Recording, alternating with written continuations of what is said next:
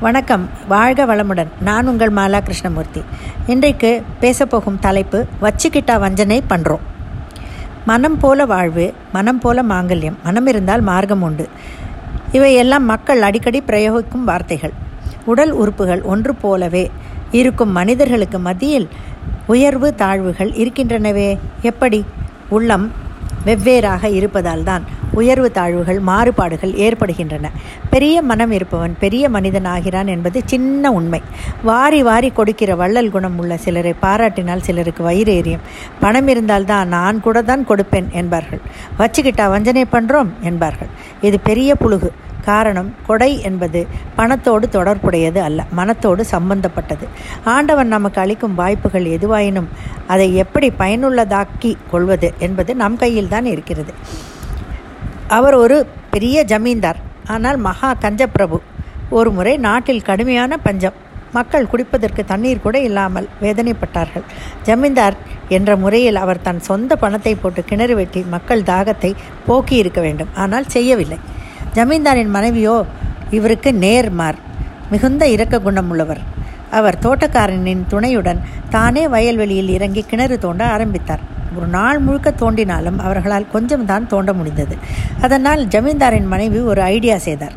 இவர்கள் கிணறு தோண்டும் இடத்துக்கு ஜமீன்தார் வந்த சமயம் அந்த பள்ளத்தில் கொஞ்சம் எண்ணெயை ஊற்றிவிட்டு இங்கே எண்ணெய் கிணறு இருக்கிறது இருக்கலாம் என்று தோன்றுகிறது என்று ஜமீன்தாரினி சொல்ல உடனே ஜமீன்தார் பத்து பேரை வேலைக்கு அமர்த்தி இரவோடு இரவாக அங்கே கிணறு தோண்ட ஆரம்பித்தார்.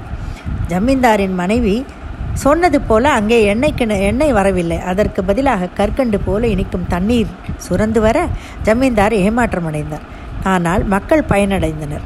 ஜமீன்தாரினியும் மகிழ்ச்சி உற்றார் பணத்தை வச்சுக்கிட்டு ஊர் மக்களுக்கு வஞ்சனை பண்ணுற ஜமீன்தாரை அவர் வழியிலேயே சென்று பாடம் புகட்டினால் அவர் மனைவி.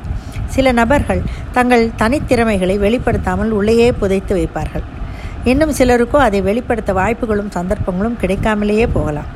ஏழ்மையாக இருப்பவன் என்றுமே கொடுப்பதற்கு தயங்க மாட்டான். ஆனால் அவனிடம் கொடுப்பதற்கு எதுவும் இருக்காது. பணம் உள்ளவனோ இன்னும் எவ்வளவு சேர்க்கலாம்? எப்படி அதை பதுக்கி வைக்கலாம் என்று யோசிப்பான். அவனுக்கு இரா தூக்கம் கூட போய் சென்று போயிருக்கும். சென்று விடும் வென்றுவிடும். இன்னும் சிலர் வெளி வேஷம் போட்டுக்கொண்டு வச்சுக்கிட்டா இல்லைன்னு சொல்கிறேன் என்பான். பணம் இருப்பவனிடம் மனம் இல்லை. மனம் இருப்பவனிடம் பணம் இல்லை. விந்தையான உலகம் இது. எல்லோரையும் இதே மாதிரி ஒரே ரகத்தில் சேர்த்து கொள்ள முடியாது. ரத்தன் டாட்டா போன்ற நல்ல மனம் படைத்தவர்கள். எத்தனையோ நல்லது செய்கிறார்கள் மக்களுக்கு. நல்ல மனம் வேண்டும் நாலு பேர் வாழ்த்த. கொடுக்க கொடுக்க நமக்கும் அவசியம் கடவுள் கொடுப்பான் என்ற நம்பிக்கை வேண்டும்.